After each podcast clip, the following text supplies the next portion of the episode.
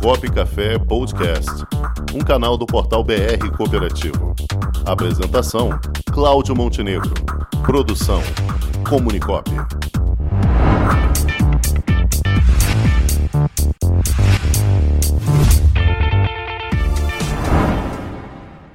E quem vai conversar conosco no assunto em pauta, cujo tema é táxi, é o deputado estadual Jorge Felipe Neto. Boa tarde, Jorge Felipe. Boa tarde, Cláudio Montenegro, querido amigo.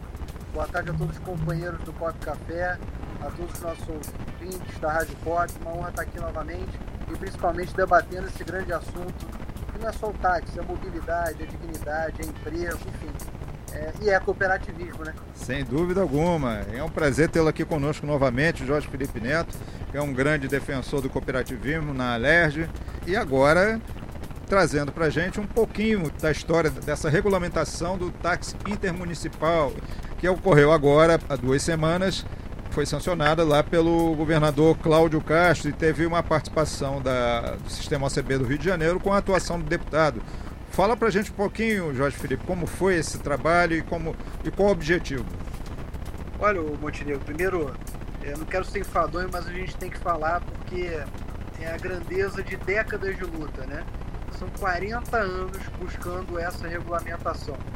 E por 40 anos foi travado por interesses econômicos e mesmo, até diria, injustos. Né? Para vocês terem uma noção, Montenegro, se imaginava que o sistema de táxi era estritamente municipal, ou seja, uma pessoa de táxi só podia se movimentar dentro do Rio de Janeiro. Ela não poderia ir para Angra, ela não poderia ir para Mangaratiba, ela não poderia ir para a região dos Lagos, ela não poderia ir para a Baixada Fluminense, ela teria que parar no município limítrofe e pegar um outro táxi e assim município a município até chegar ao seu destino.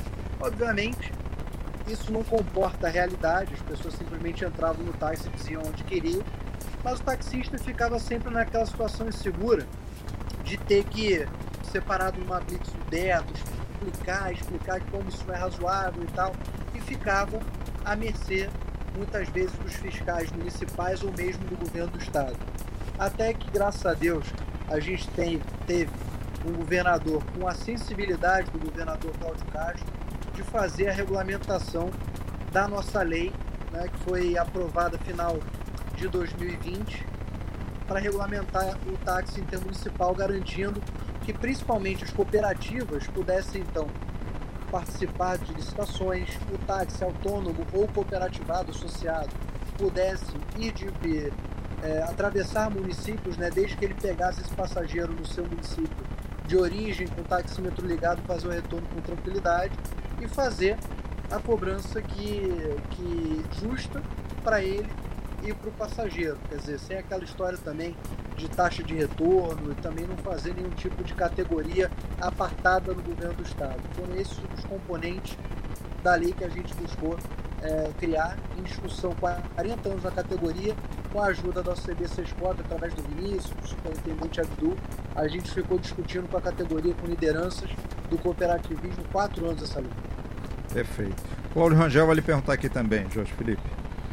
Boa tarde, deputado.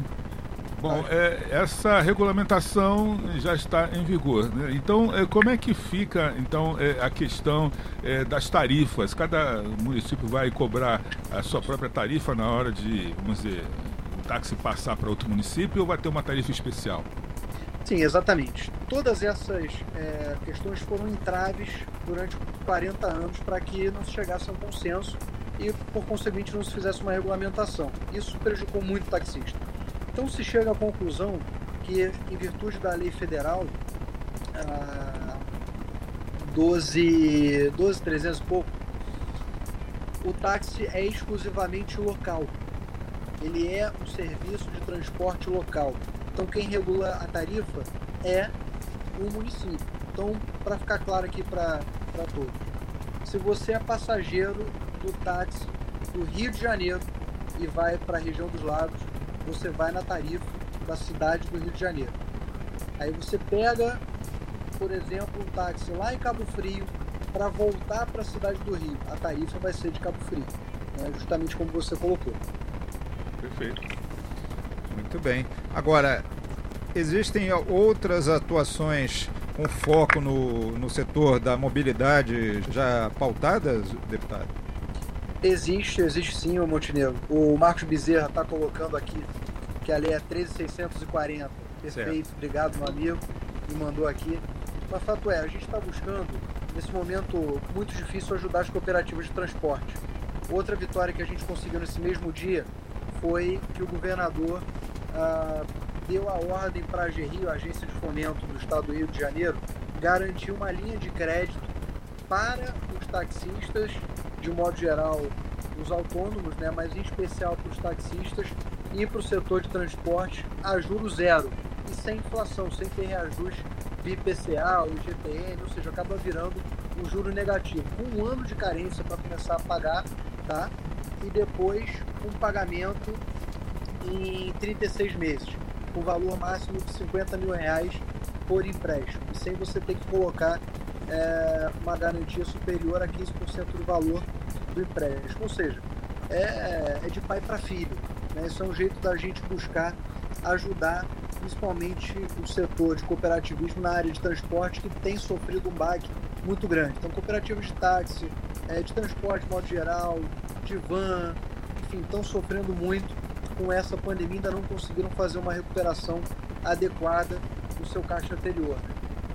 Agora, além do táxi, as cooperativas de vans também vêm passando por grandes dificuldades aí, além do problema da ilegalidade voltar a trabalhar de forma contundente, né, deputado? Pois é, o Montenegro, e aí eu vou te, como um pouco conhecedor da causa, mas é, de um modo geral, a van sofre com um ambiente regulatório muito ruim.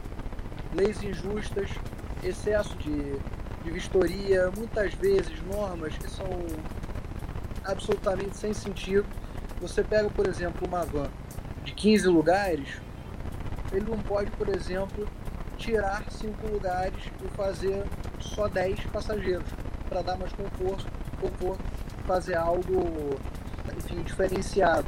Ele tem que andar com 15, por exemplo, e às vezes tem muita reclamação por conta disso, calor, por aí vai. Para no dentro, multa de R$ 3.600, a primeira multa.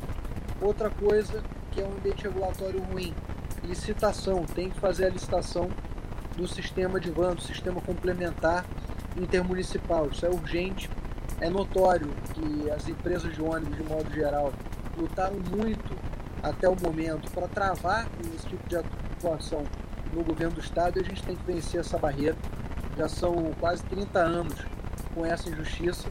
Quando teve, teve uma licitação absolutamente irrisória para o número de vans que, que, que existem na prática fazendo linhas, né? linhas que estão defasadas, que não servem mais, que não tem mais passageiro, porque, por exemplo, uma empresa fechou, um shopping fechou, mas aquela linha continua existindo.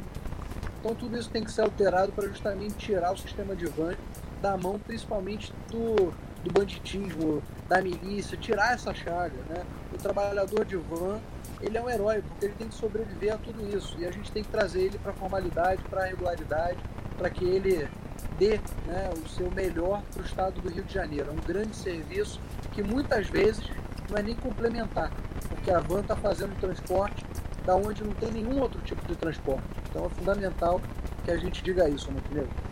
Perfeito. Agora, deputado, é, a classe taxista pode aguardar mais alguma novidade vindo por aí? O que é que vocês estão almejando? Olha, a gente está sempre trabalhando né, para garantir que o táxi volte a ser, é, com, a pujança de, anterior, de anteriormente, o meio de transporte principal do transporte, do transporte individual até sete pessoas, né, sete lugares, combatendo a pirataria, combatendo o que eu acho que é um grande mal desse momento, que é a uberização do trabalho. Eu acho que a gente tem que combater sim essas formas de, de precarizar o mercado de trabalho, por mais que muita gente possa defender, é de fato uma armadilha e eu me posiciono muito claramente contra isso. A gente tem que é, ser claro nos posicionamentos, o modo como as coisas estão sendo feitas. Hoje, até um motorista de aplicativo está passando fome, ele não consegue trocar de carro, não consegue fazer manutenção adequada, ele mal está conseguindo pagar o combustível, enquanto a gente tem empresas forâneas, né, multinacionais, sendo o maior sócio do lucro dele não tem lucro, mas em cima da corrida o Uber está levando 30, chega até 45%, sem prestar absolutamente nenhum serviço na intermediação da corrida, por assim dizer, né? Para eles não tem custo nenhum. E muitas vezes o motorista de aplicativo fazendo um grande investimento, comprando o carro, coloca nessa plataforma sem nenhuma garantia de que vai continuar nela. Porque um dia ele pode acordar e ter se deletado da plataforma. Muitos companheiros taxistas também estão caindo é, nessa armadilha e a gente tem que lutar para que o táxi, para que a regularidade, para que a formalidade é, vença novamente. Né? Fora que também, o Montenegro, não posso deixar de falar, a outra armadilha desse sistema é falir o sistema de transporte regular. Então, vans, ônibus, barcas, até mesmo supervia e metrô estão sentindo sentindo muito esse processo. O que a gente vai ter daqui a pouco é um colapso do sistema de transporte por conta de pandemia e porque antes mesmo dela, todos esses modais já vinham caindo pelo menos 20, 25% por conta do processo de uberização. É, muito bem, vamos, vamos esperar que as coisas possam melhorar e temos certeza que com a sua atuação estamos muito bem representados, a classe agradece e tem certeza que vai, vai ter uma, uma forte apoio da sua, do seu gabinete, dos seus assessores aí.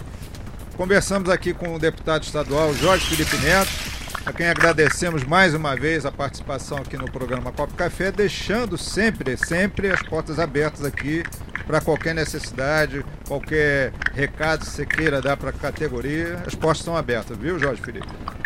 Montenegro, Rangel, todos os companheiros aí do Copo Café, eu mais uma vez quero me colocar à plena disposição esse gabinete de vocês, o gabinete do cooperativismo, quantas vezes convocado for, aqui estarei.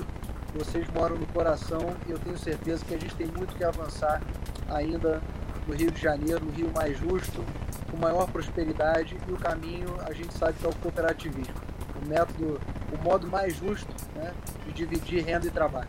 Vamos juntos. Vamos juntos. Forte abraço, até a próxima. Tô com Deus, irmão. Um abraço. Igual, um abraço. Com o esporte aprendi que cooperar é a grande sacada e que as maiores vitórias vêm quando a gente se une. No cooperativismo também é assim.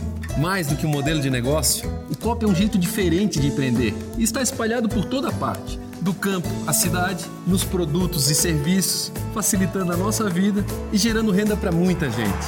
O Guga Kirten e quase 15 milhões de brasileiros já são COP. Vencer você também. Tudo ao seu redor já é. Somos.cop.br